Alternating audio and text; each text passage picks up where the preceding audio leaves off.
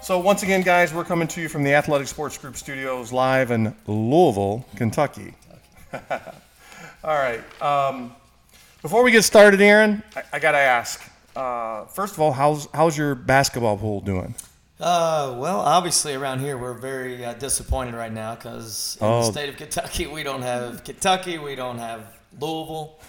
Uh, there are some Indiana fans, and none of us even made the tournament this year. So you can tell like March Madness is not very madness-like around here, but It's a different feel. it's a different feel for sure. We're uh, we're uh, null and void of quality basketball this year. So Well, as far as my pool is concerned, I went I went back home to Michigan for Easter to spend some time with some family this weekend, and if it's any consolation, I used my pool to start my fireplace that was up there. So that tells you how I did on my on my pool. So who, who do you got I tonight? have I have in uh, the gym I work out at. I have Gonzaga as the winner, but there's like ten or fifteen other people ahead of me that have more points Yeah. that also have Gonzaga. So I, I do as a fan of basketball because that's when you grow up in the state of Kentucky, you're a fan of basketball naturally.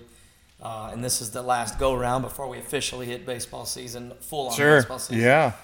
Because who watches NBA anyway? So, but college basketball once it ends tonight, then it's all baseball Full from here. full fledged baseball. But I do think this is going to be a great game. I mean, these are two electric teams with lots of athleticism. It's going to be a get up and down the court kind of game for sure. I- I'm leaning towards Baylor a little bit. Yeah. I, I am. I'm leaning towards Baylor. I just something about a team going undefeated. I, I just don't. the odds. the odds, right? The odds. are- The odds are against them, and Uh, Indiana, 1976. 76. 1976. Indiana State, one. 1979, lost to Indiana lost. or Magic and- Johnson. Magic Johnson and Michigan, State. Uh, Kentucky was undefeated going into the tournament.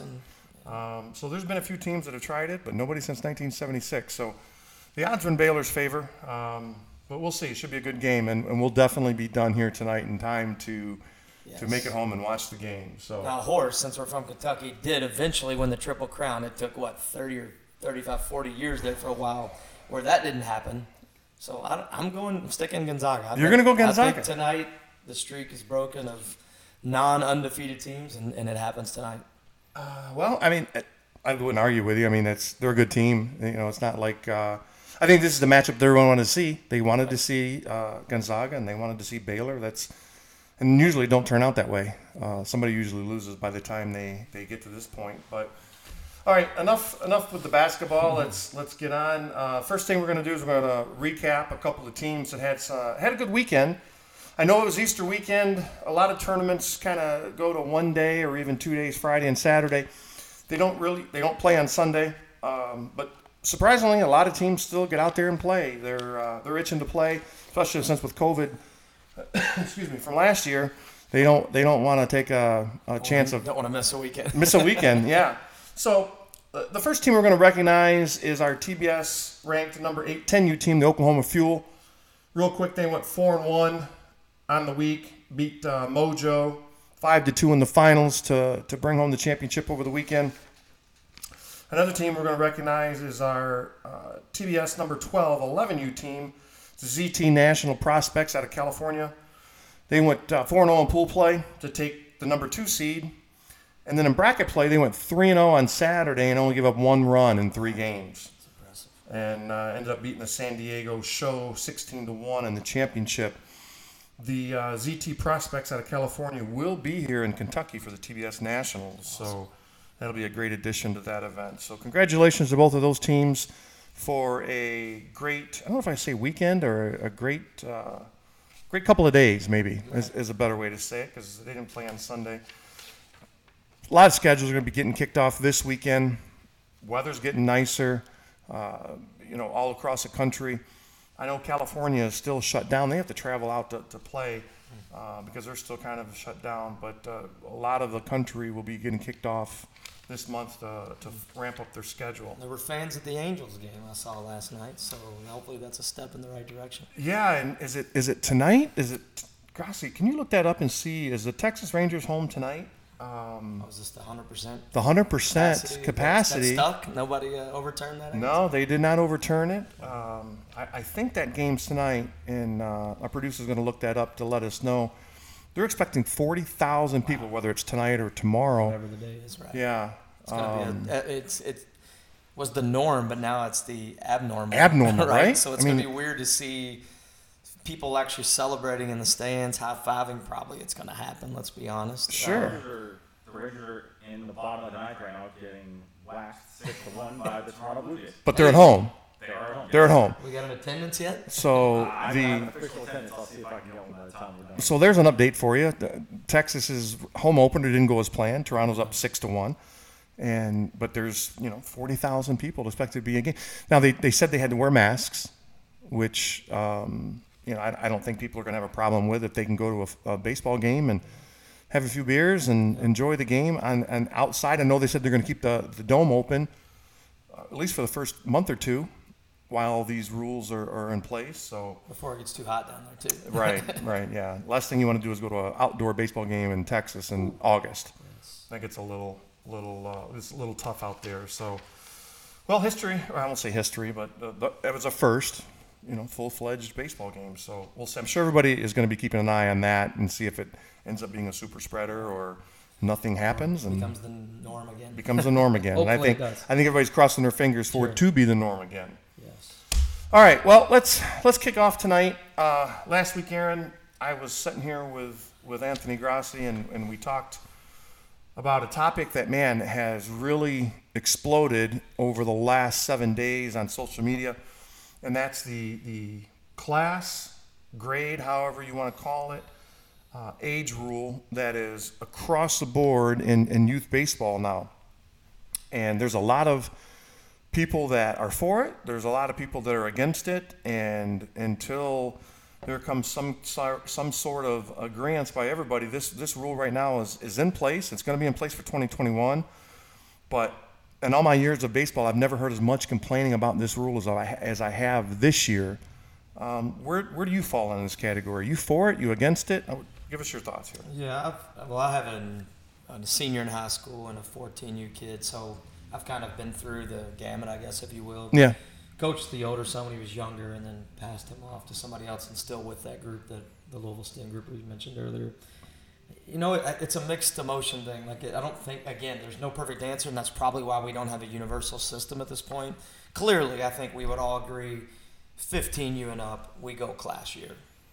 It, I don't think there's any doubt. At that point, when you have recruitable athletes, the last thing a, a college coach at any level wants to do is come see a kid who is a sophomore pitching to freshman or a junior pitching to freshman and sophomore. Unless they're on varsity. Uh, right, right. So, but right, unless they're they're playing up, Yeah. not the older kids playing down. So at the youth ages, man, it's just a, it's such a catch twenty two because you know, the, like the kids that I have, I have a 14U team. We're made up of 13 players on our full time, full season roster, but we have two kids that are 2024, so they're currently freshmen, and we have 11 kids that are 2025. Um, So they're eighth graders.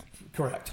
Now, in, in talking to you before we got the show on, you told me that those kids, they're not really playing down. That's kind of where they've played their whole Yeah, entire that's- lives. That's their baseball age, according to the May 1 yeah, current and, and so they're they you know they're then with that and with that group and it's their friends. They go to school with them, and you know so I think people understand that it's the kids. Um, that are reclassifying and, and going and, and coming back down strictly because of sports. Now, listen, they may say it's because of grades or because of uh, social uh, cues or, or what have you. But I mean, if you're playing on a travel baseball team, I don't think your social cues are, are that that inadequate.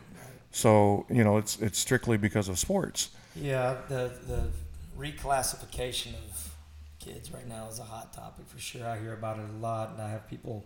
Usually, when it comes up, the typical response, in my opinion, is people shaking their heads. Now, I'm not. That doesn't mean I'm saying it's right or wrong, but it's it's hard for a lot of people to comprehend because it's perceived somewhat as just to give the kid an athletic advantage. Now, Right. that may or may not even be the truth. Like you're saying, it could be learning disability, it could be social cues, it could be And and a thing, physical immaturity, like the kid's smaller or whatever. So you can't lump it all in one basket, Well, obviously. here's one of the things talking to to a bunch of coaches over the past week that I learned that I guess I didn't really think about is it's not only baseball.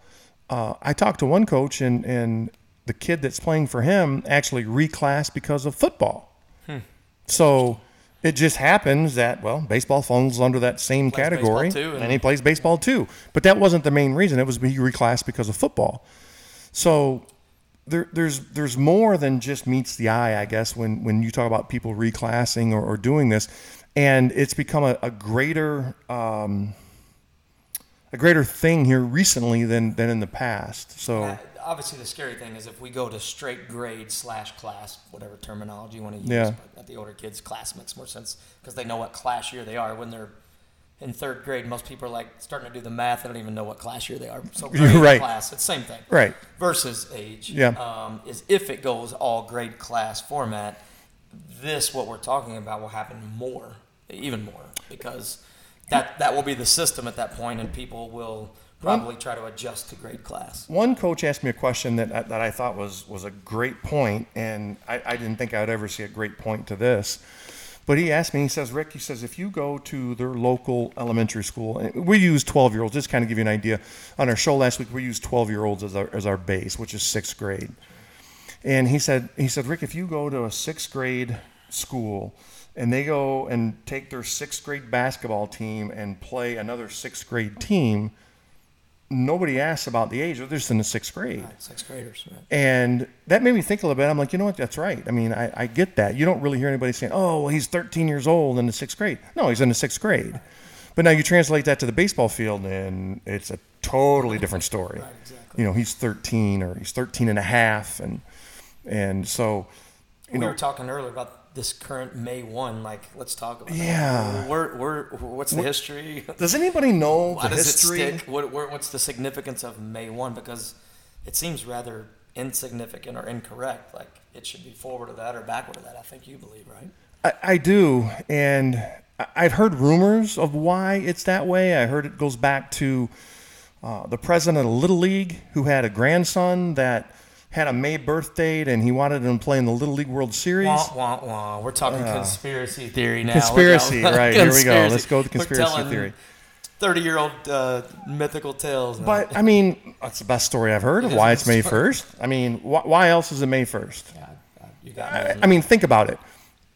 Our baseball season, our season typically runs from the fall, which is September 1st, through late summer. late summer, August. You know, August usually is kind of a dead month, but the, the typically new seasons start August 1st. Labor Day weekend ish. Well, they, Yeah. nobody plays in August, but they start August 1st. Starts the new season. Unless you are an end of the year season that runs July 29th to August 4th or whatever the case may be. Typically, the new season starts August 1st. Well, in the past, you watched the Little League World Series on TV, and you would always see 13 year old kids playing in the 12 year old Little League World Series. And people are like, what is going on? I thought this was a 12 year old tournament. And so I think one way to fix it is make everything September 1st. Make the date, and it's what you talked about, pushing the date back to September 1st. That way, if you play your end of the year event in July, or even if it rolls over into August, you're still, quote unquote 12 years old 12 U, whatever you whatever the age is, it you still because you're not turning until September 1st. And my biggest problem with age to grade, and I talked a little bit about last week, is that gap. When you have the age, you have no greater gap than 364 days. That's the greatest gap that you can have, unless a kid's playing up. Now we never penalize a kid for playing up, No. right? Makes sense. But if you go by grade or class or whatever, you could potentially have a 500 day gap Yeah, a very big gap. a very big gap. So that's why I'm for for youth. I'm I'm more for the the the, the age to be September 1st, and let's move it around, um, and then keep grade class. Grade class. You, you mentioned 15. I could see it starting at 14. 14, yeah, it's 14. 15. I could see it start at 14, It's yeah. right there somewhere at that showcase age they call it. Yeah, showcase age. You know, no, nobody's showcasing 11 year olds, 12 year olds. Sure. I know some parents like to think they are. And some parents, other show. some some parents buy into the hype that their kids being showcased, but uh, yeah, you're right. That's a whole nother show. Whole other show. You know, or an, another solution is you move it back to January 1st. Which I believe, correct me if I'm wrong, but USA Baseball, I believe, USA Baseball. international Yeah. age, which is January. International age is January 1. That way, you don't have to do any math. It's based on what year what year you were born. 06 and 07, Yeah, and that's 10. that's the way it was. So, you know, wouldn't it be nice if everybody across the board got on the same page. It would be. You know, It's gonna. It, it, it obviously would. Uh, remember when Little League made their age change? They did a a phase in year where it was kind of like this year it's gonna be like this, but we're gonna get to here in year two, I believe. So I think it would take. I don't think it's one of those things where you could just flip a light switch. And there's gonna be two things. One, when you would need a period of time to to do this ish, one to two years, and most importantly, you need the right people on the bus to talk about this or in the meeting room per se to agree because until those key organizations for us Athletx Sports Group you can think about whoever else that is in our industry until those people get at the same table this will never happen because nobody's going to follow the other guy uh, or Yep. not to make a change it would But- take that all those those groups getting together on some level But there's some things that they talk about. I do it because it's good for the game, right? I do it because it's good for the game. If everybody got on the same page as far as eligible kids, and listen, I'm a proponent for birth dates. I'm, I'm a proponent for that, not the class at the younger ages. Class should start at 14. You know, I'm challenging these other organizations out here. Let's do something about this. We can do something about it. We can do something about it. We can change the date. Why it's May 1st, I have no idea. Makes absolutely no sense, and nobody can explain it to me why it's May 1. Let's make it September 1.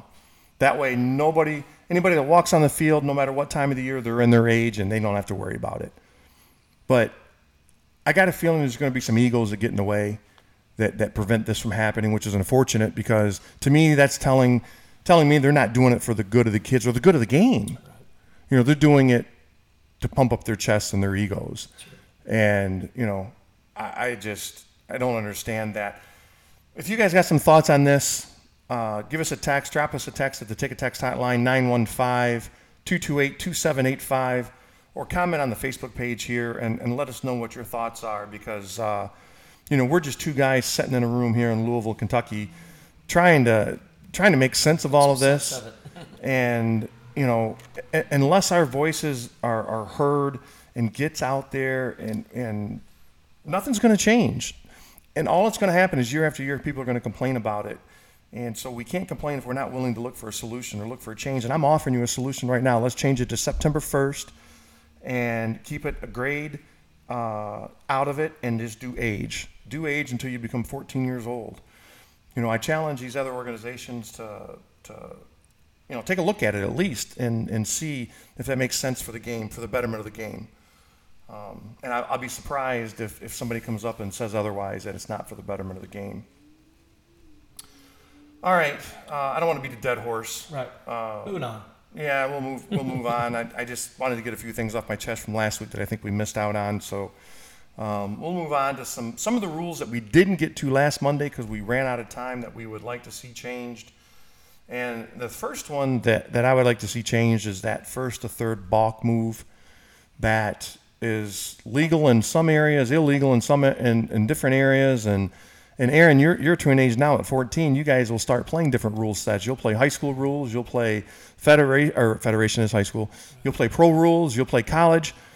And it's different every week. You got to check right before you We even start playing. MLB, we follow high school, we follow college, or they don't say any of those, and they'll just say we allow first to third, we don't allow first to third. So it's just Or it's or too- the one that or the one that gets me is you find out after you do it. right. Oh, well, that's not legal. Oh, that's not legal. or or that's a balk. right. Um, so you know that's uh, One of those head scratchers. Again. Head what's scratchers. the purpose for non-universalness here? Like, what, what's what's the well. why is it different at different levels? It, At- I I, I and talk, different in the middle between high school and Right. pro, which I believe is the same. And college in the middle is different. Again, it's a head scratcher. Well, well, you hear these college or these high school coaches. Oh, I'm getting them ready for college, right? I'm getting ready for college, so they need to play that rule. And my question back to them is, well, if you're getting, if you're in college, you're getting ready for pro. They don't play that rule. So, so what are we doing? You know, that's that's a uh, that's a tough one too, and it always causes controversy every time I'm at a tournament. And and to be fair, the umpires are in no better situation than the coaches because they're umpiring under a different set of rules every week, and they run together. And, I- and I get it. I'm an umpire. Uh, I I've done it myself, to where I have to sit and think. I'm like, oh my god, what what rule set are we playing this what week? organization are we playing? what organization Right. and and it changes um, so that's one another big one out there is the uh, the DH rule Uh, not a lot of people have the DH rule at the younger ages, but there's a few. There's a few that offer it. Uh, we already have the EH rule Right. in, effect for youth in order to get more kids in the game. Now there's some coaches that are there that are pushing hard to get the DH in with along along with the EH. They're disguising it under as getting more kids in the game, but man, I I, I got to question that if that's really the motive behind it. You know, to me, it's it's more about um, just hitting for your weakest hitter in your lineup, whether it's your second baseman or your right fielder. And, and what are you Yeah. teaching that kid? You're not teaching that kid how to hit in those situations. Obviously, in different parts of the country, this may be handled differently, but I can speak to the Midwest because I've spent the majority of our time here, and we've traveled to some national tournaments like TBS nationals in the past. But usually, at the younger ages, I know our team, whether we had ten or eleven on the roster, or even twelve when we were younger, and you're playing ten in the field at the youngest youngest ages, roster batting seems uh, prevalent for most of the younger ages, unless you're at maybe TBS Nationals or something that's got a more of a national draw where you hit everybody, you're going to be at a major disadvantage. But I'm talking about weekend tournaments. I, I still see, even at 14U this year, we've played two tournaments, and the majority of the teams we've played have batted roster. So Even at 14? even yeah, it's, uh, you know, I think that's a little. To me, that's the age where it starts getting a little weird because it's. Uh, and, and again, it goes back though. Every organization's different. Some people don't even allow it at 14. I'm probably slightly more of a proponent of it at 14 and up. Go back to that showcase age that you should go to lineup batting at that point. and then you got to then you got to go. Okay, this weekend is EH or DH or EH plus DH. Right. I'm playing in a tournament this weekend that's DH plus EH or DH plus 2EH. You can bet 9, 10, or 11, and at some point, as a coach, you start to, uh, you feel like you're that emoji where your not- head not- explodes on the top. Not only as a coach, but as, a, as somebody trying to keep track, like a scorekeeper. Oh. And, you know, umpires, again, I'm going to I'm gonna go back to high school umpires. You have to turn a line up to them. They have to keep track of all your substitutions and everything else. Notepad in their pocket. Yeah, and, and now when uh, you're adding a, a DH and two extra hitters and free substitutions on defense, It gets that's an umpire's nightmare. it gets convoluted quick. And honestly, half the time, the team on the other side's like, whatever. I, I get that. Which is good and bad. It is- it as long as somebody's not bending the rules, it's probably It- okay. it is good and bad, and, and I get why they do it. And, and for the most part, excuse me, at the most part, those guys don't care, right? They don't care. But all it takes is one, one to care, and it creates a absolute massive, you know what kind of storm, you know, with with an umpire because they're going to say, well, that that player's illegal. He batted out of order, and frankly, the umpire's not going to have a clue. And you know, I- it's I think a lot of it goes back. I think let's make sure we hit on this point that a lot of your umpire groups, like the park that we run a lot of tournaments at Elizabethtown, Elizabethtown, yes. but we have multiple different brands coming in there, and it's the same umpire crew because they're run by the same Sure. UIC. Yep. So you know each park kind of has its group of umpires that run Yep. through there, but if it's you know one of ours, like let's say game day this weekend, and then maybe it's a U Triple SA tournament the next weekend. The rules are going to change, but the umpires are the same. Right. Uh, you see what I'm saying? And Oh, you sure. said that kind of earlier. I just want to make sure that people understand that's the hardest. It's probably the hardest. Where it's the most difficult is on the coaches and the umpires. Oh, absolutely. The kids will do whatever, but the coaches have to go. What what hat? uh, What is this? What are the rules? Yep. The umpires are. I've- seen them stop games and go. What are the rules for this weekend's tournament again? oh yeah. Is it an EH or DH or what Yeah. are we allowed to do here at the plate or we're going to come to some of these other ones in a minute. Are we tracking pitches or are we not? Yeah. Um, you know, obviously there's a million more we can get to here. And and again, I guess that goes back to my point what I talked about earlier. Man, wouldn't it be nice if everybody just got on the same page and ran the same baseball rules? I mean, what are we doing here? Why are we trying to reinvent the wheel? So I don't care if you're It's really not a competitive advantage. To It's not. It's, it's not it's, it's, not just confusing the audience. Right. The parents are confused. The kids are confused. Again, they'll play along with whatever, but mainly the coaches are confused. Yeah, and and and who decides on what tournaments they're going to go to is the coaches, right? I mean, they make the ultimate decision on where they're going to go. So to have them, uh, man, it would just be nice if everybody, and I'm talking, you know, Athletx Sports Group, USSSA, uh, perfect game, all the those guys, the table, yeah. get them all on the same page and goes, guys, come on, Nine U baseball is nine U baseball. nine U baseball is nine U 12U baseball. baseball twelve U baseball. You know, we don't need all these special rules to make you stick out and and be special. We're overcomplicating things. Right. Right. We're overcomplicating it for sure. So, um, the next one, you kind of alluded to it earlier, is, is pitching rules. And this is another one that we're all not on the same page on. Um, you know, no matter who's right or who's wrong, but right now there's, I believe you have to do something to protect the kids from from coaches and from parents because it's becoming more and more uh, evident that some coaches and some parents can't protect themselves and their kids. So uh, we as tournament directors have to do something, even if it's just minimal, to do something, and, and that's where the kind of the, the pitch smart rules come in, or innings for an entire tournament come in. You've got. I've seen outs. Outs, I've seen innings, innings. and I've seen pitches. Pitches. For me personally, again, this isn't there's no, there, everything exists out there, so Sure. there's no proven right or wrong. But I'm more of a pitch guy because most of the time, again, there's gonna there's two sides of this coin. You mean individual pitch? You Yeah, say pitch guy, individual pitches. Yeah, sometimes an inning, you know, a kid can have a really rough inning and it could be 30, you know, pitches, but the next inning he's nine pitches and one inning and one inning, those don't equal each other, 30 and Sure. nine. Now, the the reverse argument to pitch count is every kid's built differently. Some kids mature Yep. quicker than others. So we have some kids that, you know, this early in the season, you got this kid that, eh, you know, he might 60, 70. This kid's 50, he's on a 50 because he's just not, he's just not as physically mature as that other kid we're talking Well, and their winter regiment workouts are different, right? Some kids will ramp up, or I won't say ramp up. That's a that's a tough one. Um, but they they they will start throwing earlier, like Well, I- January, February. some kids playing multiple sports. So Yeah. You have some kids playing basketball heavily throughout the winter, especially in our part of the country. A lot of kids love basketball. Sure. So how, how much are they really throwing in Sure. basketball season? Maybe they have a pitching guy they go see once a week, but we know once a week you're not really use, using your ramp up. But some other kids might be. But they might be ready. Might be right, right, exactly. They might be ready. And, and I hear it all the time. The the drawback to the the pitch smart rules is it slows the game down. And you and I talked about this earlier before we came on air. The game's already slow enough. yes. It's already slow enough. And I mean, Major League Baseball is is actually putting rules in place to, speed, speed it things up. Right. And we kind of went backwards with this pitch smart, and it slows it down. And um, It's the it's what we call the unintended consequence. Unintended The- the consequence, intended yeah. consequence was protection of kids. We Yeah. all anybody on here that doesn't agree with that, you're in the wrong. You shouldn't be in youth athletics. Yeah. you shouldn't. If you don't believe in protecting kids and their arms and their bodies, then this is the wrong place for you. So I think 99 point something percent of all of us agree. You know, not that don't we don't people don't get caught up in the heat of the moment and lose track. But Sure. I'm saying if you ask that person under a non-heated situation, we all agree with that for the most part. But that unintended consequence is if it's 20 that 2021 and some people let you finish the batter, some don't. Let's assume you don't. I got a kid in the first inning. He walks the first guy. We get a hit. We get out, out. We're at pitch 20.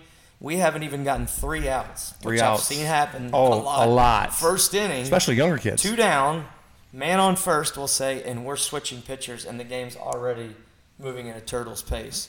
And then I'll take it a step further. You bring that kid in, and he don't get nobody out, Right. and he throws 20 pitches.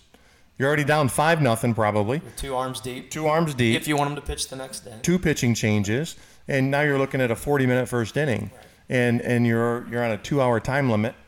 So, I we're think also talking about you. Let's be clear. I think we're talking about more the youth, Youth. levels because Yeah. once you get to this year's that transitional year, but once you're 15 and up, you're rolling a guy. Like you, this is hit Johnny's days to Friday, Right. the three o'clock game. Joe's pitching at Yeah. seven. Uh, It's but youth. at the youth, you, you don't have enough. You don't have that. bandwidth to 12 man rosters, and so you've got to get out what you can out of most of what uh, uh, you got to get the most out of what you have at the youth level. And, and I think the coaches that I've talked to, they, if we could find a fine line in that pitch smart rules to keep the game moving, I think that could be a universal rule that sticks. But we just got to figure out what that is. Right.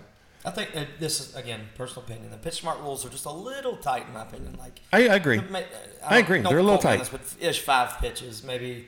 You know, it's not off by ten, but twenty in one day at the youth level. You know, I mean, for the most part, a lot of these kids have little rubber band bodies and they bounce back a lot quicker than when we get older, as you and I both know. So, but uh, Right, right, and and you know the old joke is, you know, when you and I were growing up, there was no such thing as pitching rules. I mean, we just went out there and threw and and people Walked uphill to school both ways in the snow, in the snow. in the snow, and then you have the the legendary story of Nolan Ryan. Is it Nolan Ryan threw think it 200 was and- Nolan Ryan, yeah. 210 pitches in a game, and I mean, he didn't miss his next start.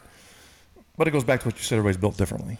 You know, everybody's built differently. And I think with technology, our bodies are developing at a different pace than we did. The, the access to strength and conditioning training, I, we didn't have. I, I, we just didn't have that. I mean, you could lift in your garage or something, but there were no mega facilities with hooking monitors to you and telling you how your body's operating at Yeah. 10, 11, 12, 14, And- 15. Like Yeah, gonna- technology gonna advanced the human body. Talk on that here in a little bit. But uh, what's what's some other rules, Aaron? That Uh, the, the- the one I remember seeing when we were younger was like the leadoff steal rule. Like, okay, are we allowing stealing at nine? And is it double A or is it major D1, D2? Obviously, there's a difference between a D1 and D2 team at 9U, but do we allow leadoffs? Do we not? Do we do we allow stealing? Do we not? Uh, obviously, some people do machine and coach. There's a whole other thing is the machine and coach parts of the pockets of the country are heavy Travel? machine. I mean, travel has kind of went went the way that nine is just full fledged baseball. Uh, That's kind of the way the countries went. I think definitely in the last several years. But I will tell you, you bring up a good point that I didn't really think about. Um, you know, I know some kids back in my hometown in Michigan that play in their local rec team. They don't play travel; they play in their local team, their local rec teams. And at nine, it's still machine or coach pitch, or you know, it, it's totally different. connected to the bag, whatever you call it. Right, No leadoff. right. No leadoffs Right. until the ball crosses the plate. the plate. That's exactly what it is. Well, and frankly, if they let some of the rec leagues still at that age, it would, uh, it would just be a chaos, mass chaos. Because probably Yeah. struggling in some of those leagues to find a pitcher that can actually hold a runner or a catcher that can make a throw to second base. Well, and I, I guess that's my point. I, I get why those rules are in place for those types of, of events um, because it just the, the capabilities is definitely not there. You know, they're not. The catchers can't block pitches.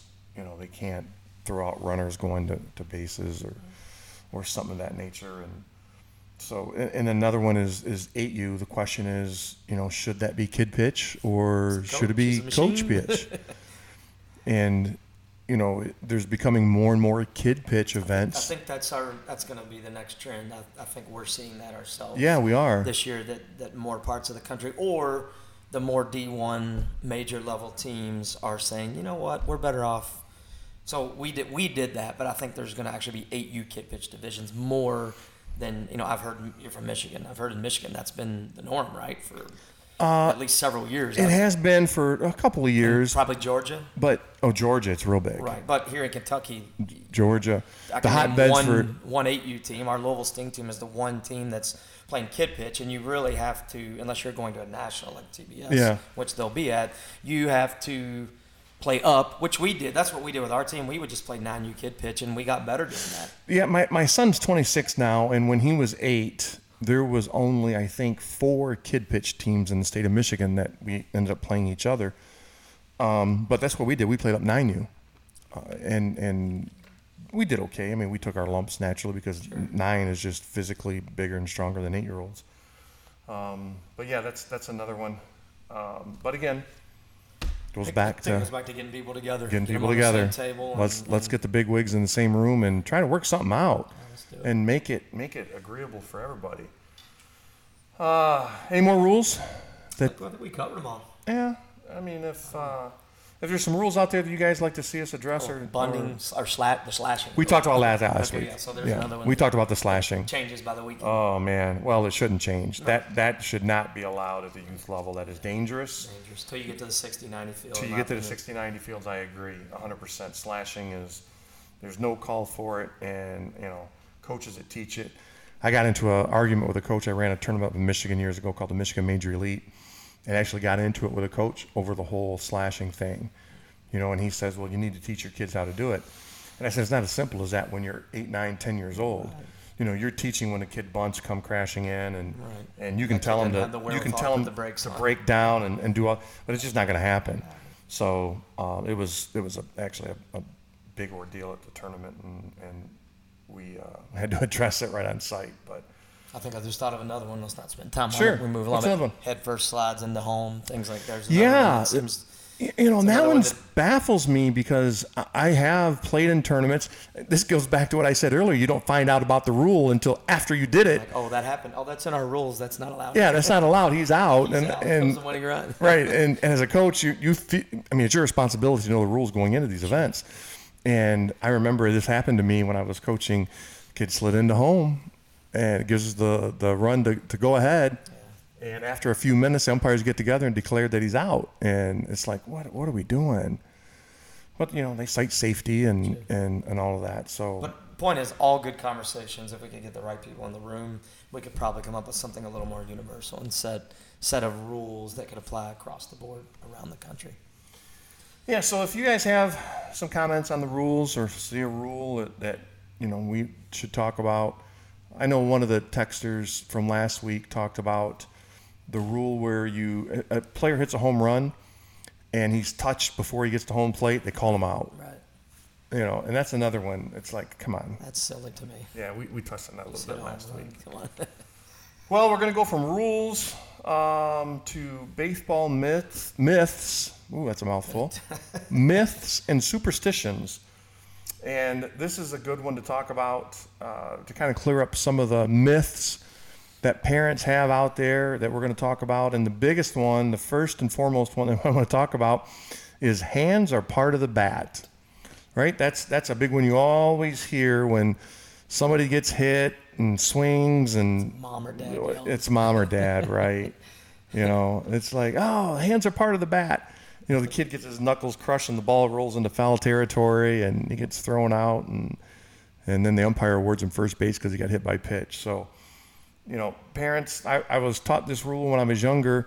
If if you're holding the bat and you let go of it and it falls to the ground, do your hands go with it? And the answer is no. That means, therefore, they're not part of the bat.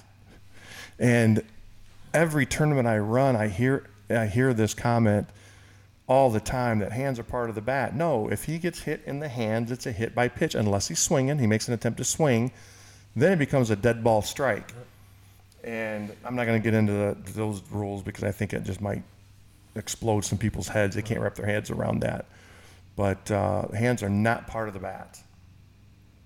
Um, another one that is you hear at every tournament, every weekend, is a, is a close play at first base, a bang bang play at first base. Tie goes to the runner. Tie goes to the runner. Usually somebody's grandpa. Yeah, usually. Folks, I got news for you. There's no such thing as tie. The ball either beat him there or he did not. And that's what the rule says. The rule says that the ball has to beat the runner to the bag. So uh, it's pretty clear and cut. There's there's no in betweens. There's no gray areas, and there's definitely no ties. Um, so that's a couple of the the baseball myths that that are out there. Superstitions. Now this is a good one, and because we could probably take up a whole show just with with superstitions. Aaron, you played baseball. You've coached for a good number of years, as, as have I. And what is the biggest superstition that I hear from all baseball players, coaches, including myself, is man, if things are going good, don't change it. Don't change it. Don't change it. Whatever it is, Whatever it is, and it's different. you eat the same breakfast. You you sit in the same place in the dugout. You walk through the same gate. You walk through the same gate. park And, in the same parking spot. right. Tell your mom and dad we're going to wait here until that spot opens. right. And and you definitely, under no circumstances, ever do you change your uniform. Ever. Now, you don't quite agree with that, do you? Uh, I uh, if we're talking about teams or players, obviously different scenario. But I've, I've got a friend who's coaching a team here in town, and they he, the kid, one of the kids, they're uh, 10U right now, and the kid told me I was watching my son play high school that he's like, my coach says we're not wearing a different uniform or hat or socks until we lose a game. Uh, now.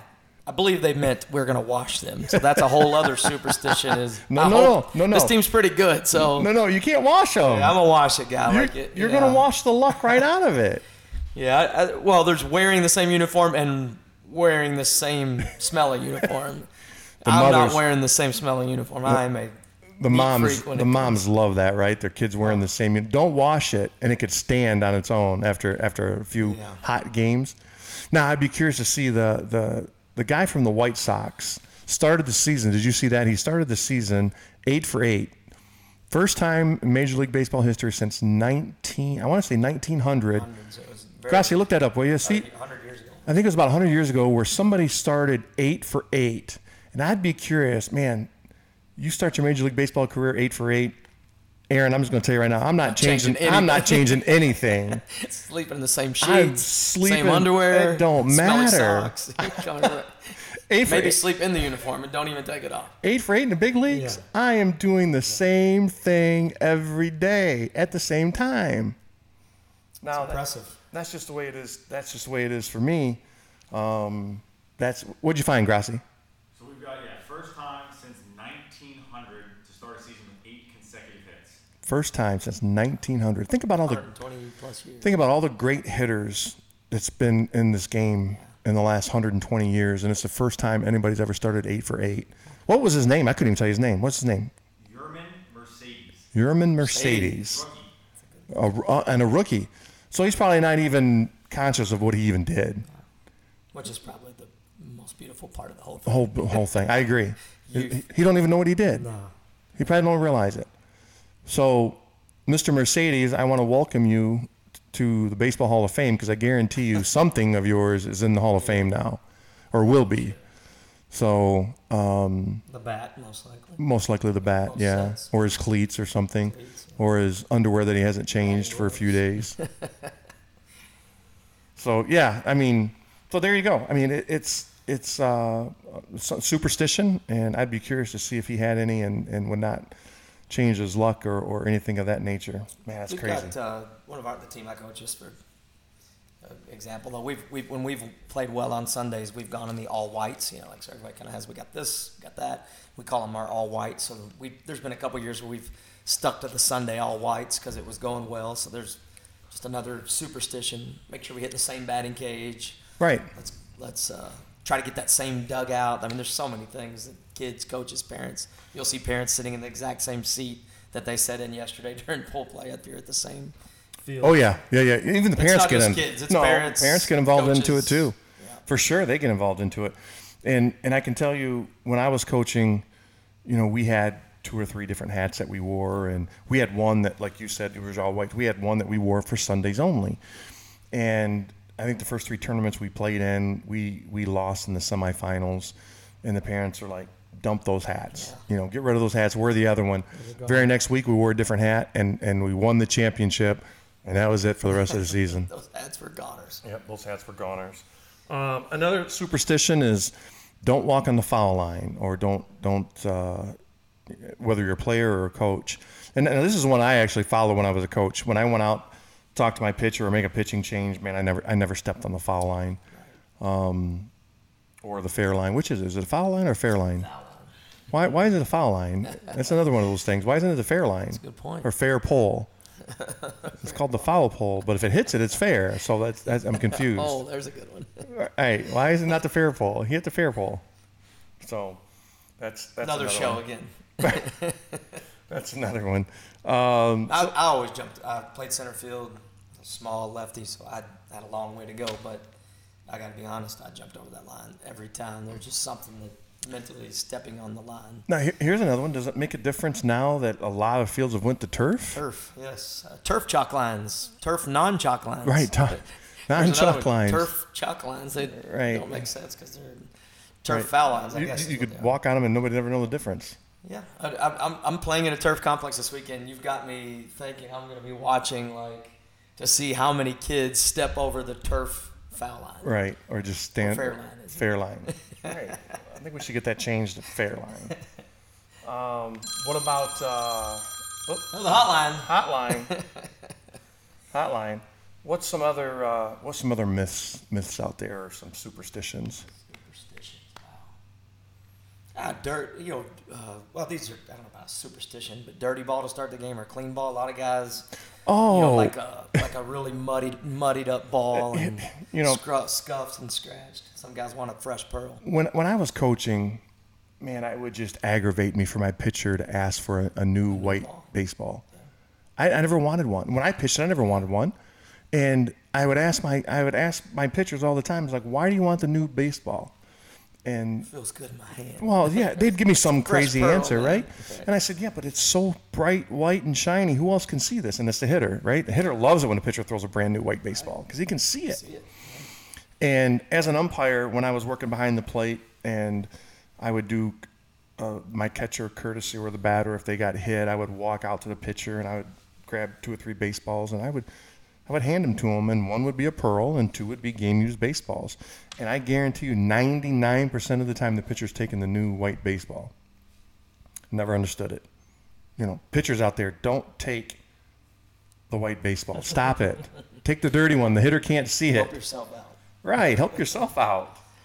Uh, let's see, what's some other ones? Oh, the backwards hat for the rally. Uh, rally cap. Rally caps. Yeah. Inside out, uh, sideways. But, but you know, sometimes that doesn't work, but that doesn't seem to deter them, right? They'll do it again the next time. I've, at some of these youth tournaments, I've seen stuffed animals in the dugout. I don't know if you've seen some of these. Oh, Like rally monkeys like rally the rally, squirrels, oh, rally squirrels. monkeys, rally whatever's, rally elmos. You know, uh, you know how many times it needs to work for it to catch on? Once, right? That's all it needs. To, it just needs to catch on one. I have a funny story from TBS Nationals. I actually still have this at my house, but we were playing East Cobb, and we were 11U that year, I believe. And we were in maybe the it was bracket play at that point, and we played just lights out that day. We Beat a really good five-star team from Georgia, and in the dugout during the rally was a stick that had fallen off. You know, the East Cobb there's a lot of trees, Trees. Yeah, yeah. above the dugouts, and somehow one had fallen down into the dugout. You know, it was about yay long, maybe 18 inches or something, and just you know, it was a pretty clean stick. And one of the kids had started using that inning, and you know, tack, tack, tack, you know, tack, tack, use almost like you know. Like in the Houston Astros type of way, well, or no, not oh, okay, all right. I was More just like Japanese baseball, where they're Oh, you know gotcha, constant okay. noise. But it became, you know, and then we get a hit, and blah, blah, blah, blah, blah, and and that stick ended up staying with us, and we ended up in the championship game playing East Cobb Astros Orange, and that stick stayed with us because we found it on the ground. Something. We went on a roll, and after the tournament, this is really corny, but the kids signed it, gave it to me, and I still have the thing. I, it's You still got I that stick? still have the stick. I swear, it's the. You know, it's it, it's just more of this point like a So- memoir, I guess. Is it in your office at the house, or, or it, is in it is it in your closet. I've got some- office at the office, or is it in your office at the house? More the office at the house, but it's kind of part of my closet where I kind of keep some of So- my baseball paraphernalia. So has Ashley ever come across that and go, "Why is there a Why stick there in the house?" here? and try to throw it away? Right. You gotta No. let, you gotta let her know what it Looked like she saw the signatures on it. So. Oh. oh, that's an interesting story. But yeah, right there, right? Prime example. The smallest thing, if people perceive that works, you're not gonna tell them any different. And a lot of times they're impromptu. That one right there is an example. Like it's just something that organic. It happens. It sticks, and we go with it. All right, what else? Anything else that we can think of? We got the backwards hats. Oh, same bat, right? You got to use the same bat. If you're if you've got a hit, last time up, we're going to use the same bat. Yeah, I see kids change bats all the time. It drives me crazy. I, Oh, you see it happen. Just yeah, it's, it's like they can't even get settled on something. They got well, you, you, a lot of the kids with the bat bag now they walk around with these Oh. four packs going on. Yeah. dad's got them Oh. four four hundred forty nine dollar you know different brand. They got a wood. Marini here, and I I got a wood yeah, bat. I got the uh, goods bat here yeah. from DeMarini. I got the uh, yeah, I got my wood bat because I feel cool when I hit in the cage and swing my wood bats. But yeah, I've seen them rotate rotate through them in a game, and that drives me nuts. I'll, I'll tell you a quick story from, from, from my son's playing days. I think he was 12 or 11 years old, and and I he owned two bats. He had one that he used in the cage, and he had one he used for the game. Right. Well, he was struggling, and so he borrowed one of his friends' bats on the team, and he ended up going three for three with it. And so he carried his bats to the game every day, every game. Never used them because he went three for three With friend. with his other friend's bat, and he swung his friend's bat. That's what he swung the whole rest of the season. So on the bright side, at the end of the season, I had to buy him a new bat because that thing was still that thing was still good to I'm go. benefiting from this right now because my senior in high school, who plays for a, really good Catholic school uh, here at St. Xavier High School in Louisville, won several state championships. He's swinging a blue Meta, and I looked at my younger son. I was like, "Who's bad is he swinging?" Because I've never bought him a blue Meta, but he's gotten hot, and his I don't even remember what he had last year. These bats, uh, Slugger Prime or whatever. Sure. nine Whatever the hot one was, Whatever yeah. the hot bat was last year, maybe the year before.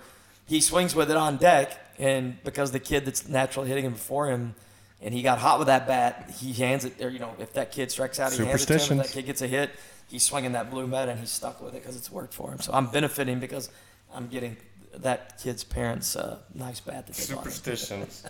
well, what's some superstitions you guys got out there, folks? Let us let us hear what you guys got. 913-228-2785 and and let us hear what some of some of your superstitions are. If you've got uh, rally monkeys or bats or hats or lucky underwear or whatever the case may be, uh, let us let us know about it. Well, let's get on to our last topic here. Um, again, man, time's flying by here, Aaron. We're running short of time already. But um, let's get on to the last topic, and that, that's how baseball as a whole, or even youth baseball, has changed over the last 10 or 15 years. And, and this is something that when you really sit down and think about it, the, the amount of things that have changed is, is really mind boggling. You know, for example, when my son played, uh, he never played on turf until he was 16 years old. You know, his whole youth career, never played one game on turf. His first game was played at the University of Michigan on turf when he was 16 years old. What year would that have been roughly? Uh, let's see, he's 27, so it's 11 years ago. So that would be 2010?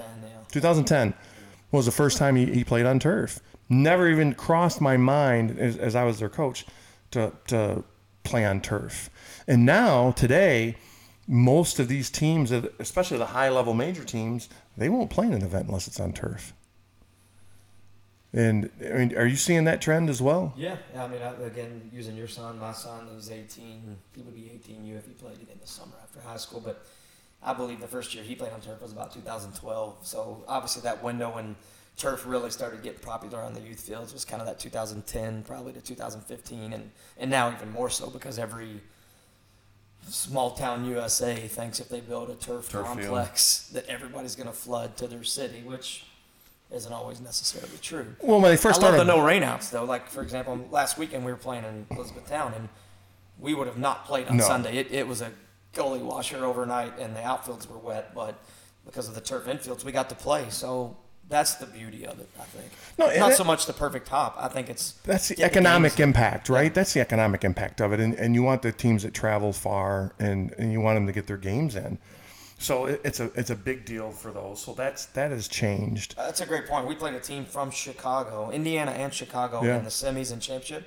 Otherwise, they're there for two pool play games. They drove three, were the other team three and a half to five and a half hours Yeah. to come play two pool play games and go home because we would have been rained out. Yeah, Because of turf, they got their full tournament in. So. And it allows them to travel with confidence. You know, it allows them to travel with confidence.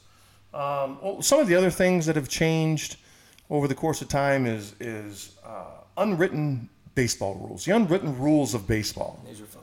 Yeah, these are fun, I like right? These are fun. So the the first one I'm going to talk about is you know you you don't embarrass the pitcher on a home run. You hit Define, define embarrass. well. There, that's part of it. there we go. Okay. And and I, and I got one for you here, uh, Anthony. You want to cue this video up here?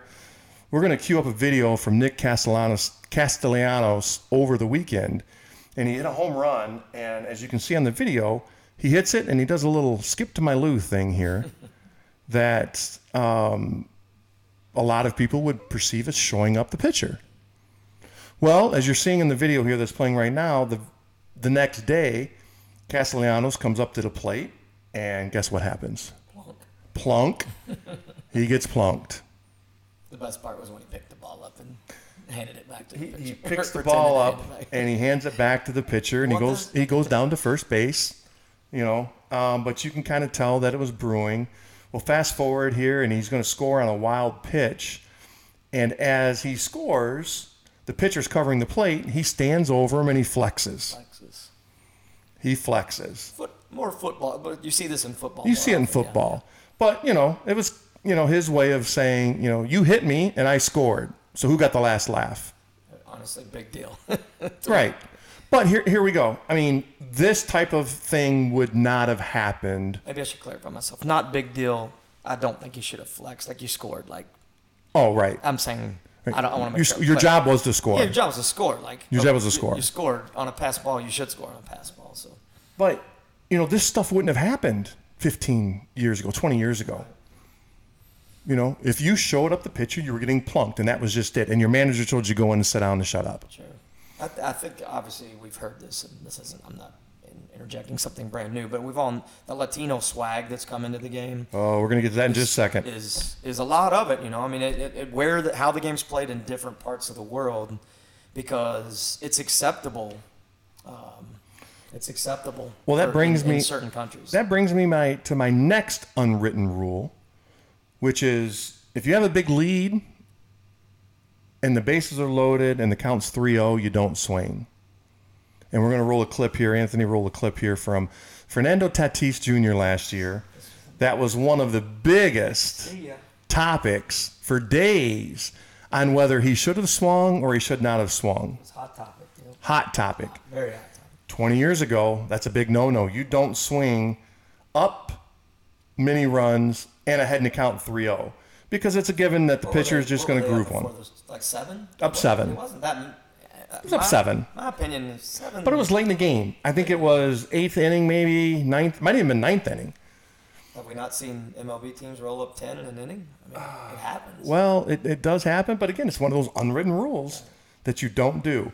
and I think half of the country was divided on it. Oh. Hey, you know what? Get him out. That- Players within the league were divided. You had some sure. young and old guys against it, young and old guys for it, international players for or against. So there was no consistency. No rhyme or reason rhyme or to it. reason Who was for or against, right? But and, and I understood the argument. Tatis was at the time was a young player, no guaranteed contract. You know, he's trying to pad his numbers, pad his stats, make him look better. Um, but the pitcher, he's just like he's just trying to get a strike at that point. He probably took a little bit off of it, grooved it right down the pipe, and Tatis just absolutely hammered it. Tatis tattooed it. Tatis tattooed it. and he just absolutely hammered it. And so, you know, there's another unwritten rule 10, 15, you know, years ago. That was, that was a big no no. It wouldn't have happened. right. It wouldn't have happened because the manager probably would have taken him out of the game. No, actually, he probably would have had him take his medicine and go up there to the next at bat and get plunked. Right. You know, get plunked. Know, old, So- the old school way definitely would have been that. Oh, yeah. Um, you know a, I'm a 3 0 swing guy. Now, you're talking about situational, up a lot of runs late in the game. In general terms, I'm a 3 0 swing guy. Like, it, you know, No, no, it's hey, not the listen. hitter's fault that he's at 3 0. Early in the game, early in the game and in a close score, man, I used to tell my teams all the time 3 0 is probably the best pitch you're going to see. see all weekend. You know, in that situation, then I'm absolutely a swing guy. I don't know if I'm a swing guy up seven in the eighth inning with the bases loaded 3 0. I don't think I'm a swing guy. I'm old school. And uh, not saying it's right or wrong, but that's that's just who I am. And I'm also not a guy that if I get up eight or nine runs, I stop stealing. Yeah, that, uh, that's a that's a good one there. The unwritten rules. If we're, talk, if we're gonna go back to the youth level, Yeah. come off the MLB level, um, because it doesn't ex- run rule doesn't exist in that world. But when we have run rules, you know, there, there's definitely that weird feeling where you're up. It's like the third inning and you're up eight to nothing or one, and you haven't reached the run rule. So you're like, you know, we. If you're doing your job, you're trying to preserve pitching for Pitching, the next day. that's the biggest that's argument. really what it comes down to. Is That's the biggest argument. most coaches will run i would say 10 yeah, to me 10 is kind of the if we're talking about unwritten rules i feel like 10 Well, there you go. You created digits. you created your own unwritten, unwritten rule, rule i, I which just is ten. like a c10 is that point where you see people like you know pass balls only or yeah. we're not going Take the force holding. off, right? I hear that a lot. Hey, we'll move up a base to take the force off, but we won't go any further. Right, right. or you start holding them at third Um, Yep, hold them at third, make them, you know, base hit we're stopping we're going to go one what do you call it the one base at a time One base at a time. carousel i call it yeah. so. Um, but again, if you're playing to win the tournament, you, I, I'm not saying I'm this far over, but some people would say, I've heard people say, I'm playing to the run rule. You know what I'm saying? I'm playing Yeah. to the run rule. And for some people, the run rule is 15 after three, um, which, And they're trying to save pitching. yeah, and they're saving. That's the biggest thing. is They're trying to save pitching. But I've, I've had some events where clearly the other coaches, he's thrown in the towel. yeah, kids are defeated. He, the kid's are defeated. He's thrown in the towel. The score is twelve nothing. He's thrown in the towel, and but and you see that one guy that's still stealing bases, flat out stealing bases, and you know I don't know if he's trying to score twenty or send a message, but man, that causes a lot of problems. You know, I've seen seen it come to fights and blows too. Um, you know, another unwritten rule is is you never bunt to break up a no hitter. uh, after is it after the sixth inning or seventh inning? You don't bunt to break up a no hitter. Yeah, it's considered taboo, right? Yeah. How do you feel about that one? I, I'm a bunter, so I'm a small guy. I like to bunt. I did. That was a big part of my game. I was a lefty slapper bunter guy. Yeah. So, so anytime you say bunt to me, I get giddy because I love the bunt. I think it's part of the game. This is a more specific question. I think you're asking me is in that situation in the we'll call it the eighth inning, and a guy's got a no hitter. Do you bunt? I'm probably no on that. That- That's even All though I so- the bunt. like, let's earn it. So the guy's got guy's got a no hitter. Two outs in the ninth inning. Aaron Flaker comes up to the plate. Third baseman's playing back. You're not tempted. the younger me or the older me? All right, good. Fair. Let's let's go. Let's go. The Younger, younger me would have probably younger you's down. gonna bunt it. Right, absolutely. Oh, you're getting one in the ear hole. you're getting one in the ear hole. Did a few times. Oh yeah. Leadoff hitter, lefty, got on base. Oh. I was bunting there. Two outs in the ninth inning. 49 years old now. Yeah, it's not worth it. It's not worth getting Older, ear holed. Yeah. It's not worth getting ear hole. I would tell my kids it's not worth it. Oh, yeah, boy.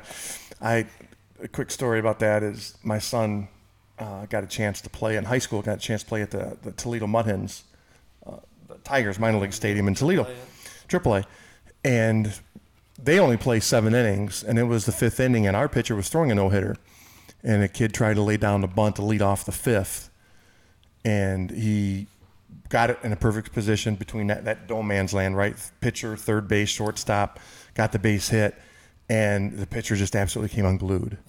He, What happened to the next kid? uh, he, he lost. Well, they didn't plunk it. no, he didn't plunk him. The fir- first pitch base hit. Now it's first and second, and he just mentally lost it. He mentally lost it because Derailed him. Yep, derailed him. And when he come in, when he come in, and I was I was coaching at the time.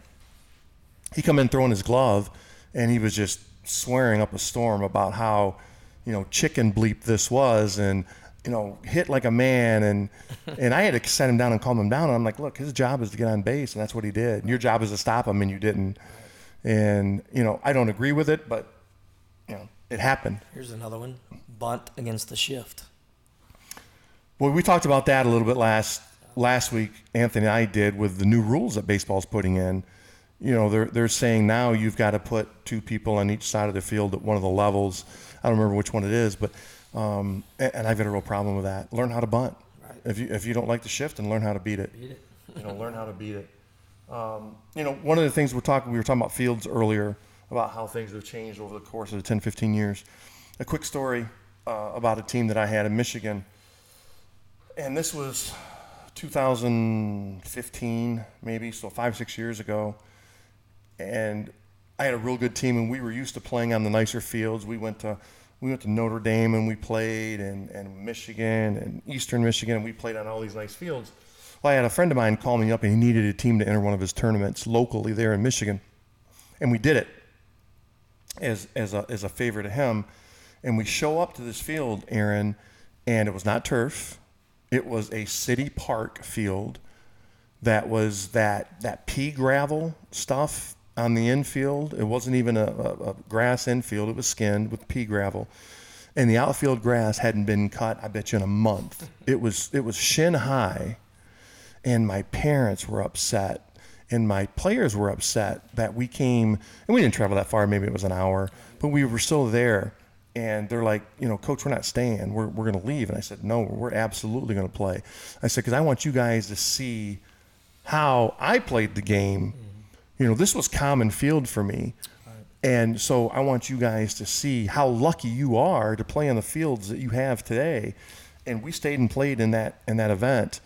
And I'm not going to lie, there were some balls that were hitting in the ga- hitting the gaps that from the dugout, Where is it? I had no idea where it went. That's how deep the grass was. But my kids walked away from that tournament with a, a different perspective, I think, and the parents did. And you know, we kind of stressed to them how lucky they were.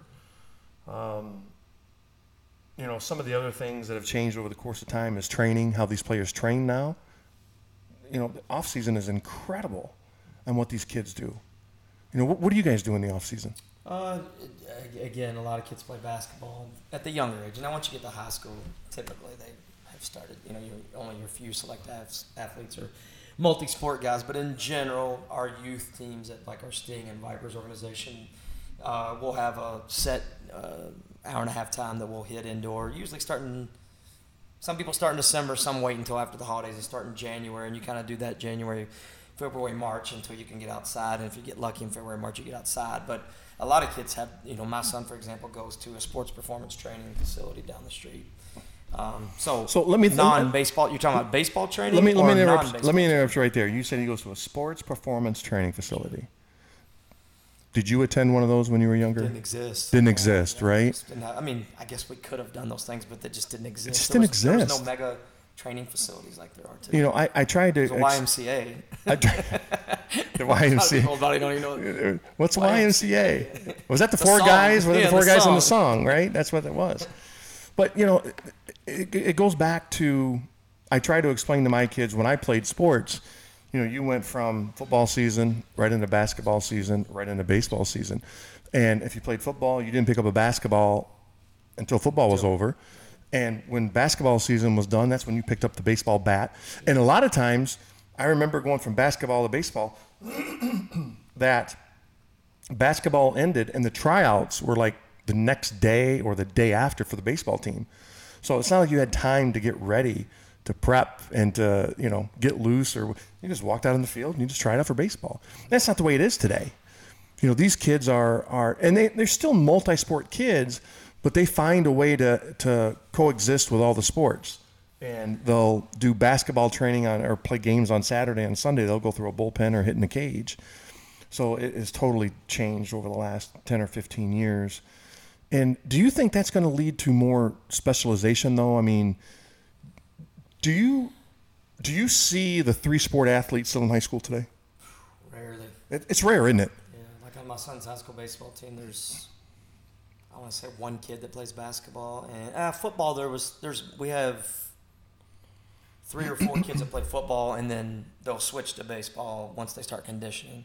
But there was only one that played basketball. But three sport, uh, it's okay. It's almost like a dinosaur now. It's a dinosaur. Unless you're at a small school. Yeah, now there's it rural, rural I hate Yeah, word, rural. rural Yeah. areas. You see it because the school wouldn't be able to field a team. Sure. three sports, three sports stars. So But man, I, I, the three sport athlete is is Yeah. going by the wayside now, and that's that's a shame. yeah. You know, that's a shame because you don't know don't know what it is. So, well, Aaron, um, man, look at this. It's, it's after eight o'clock. We went over a little bit. We didn't even finish everything we, we had to get to talk to today. So, um, we'll just have to save it for another time and and move on.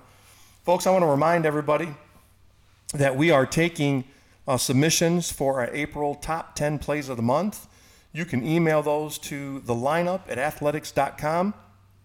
Get those in there. Give us a little background on what the video is about so we know who they are and what exactly happened in the video. And we'll, we'll uh, play those at the end of the month. We've got a couple of weeks here to the deadline. And I bet you I probably already got 15, 20 submissions for the month of April already. And so people are really uh, enjoying this. I'm enjoying it. Getting to see these videos from all over the country and what these kids done. And did you get a chance to see our number one play from last month? Missed it. The, it was a routine triple play for a 7U, 7U team out of California. Coach pitch, ground ball to the second baseman. He turns, pivots perfectly. Feet work was absolutely phenomenal to the shortstop. He throws it to first base for the double play. The kid that was on second base at the time, he tried to score from second, Right, rounds third to go. and and the and the first baseman throws it home to the catcher who applies the tag at the plate. That's impressive. At seven U. seven U. So yeah, so folks, get those plays into us. We're going to be uh, we'll be airing those at the end of the month. Our top ten plays. Again, the email is the lineup at athletx.com. And for now, I want to thank Aaron Flaker for taking the time to join us tonight, and for Anthony Grassi being our producer tonight. I appreciate it. Um, thanks, guys, and and we are coming to you live from the Athletx Sports Group studios in Louisville, Kentucky. Have a good night. Enjoy the basketball game, and we will see everybody next Monday night right here at seven o'clock on the lineup.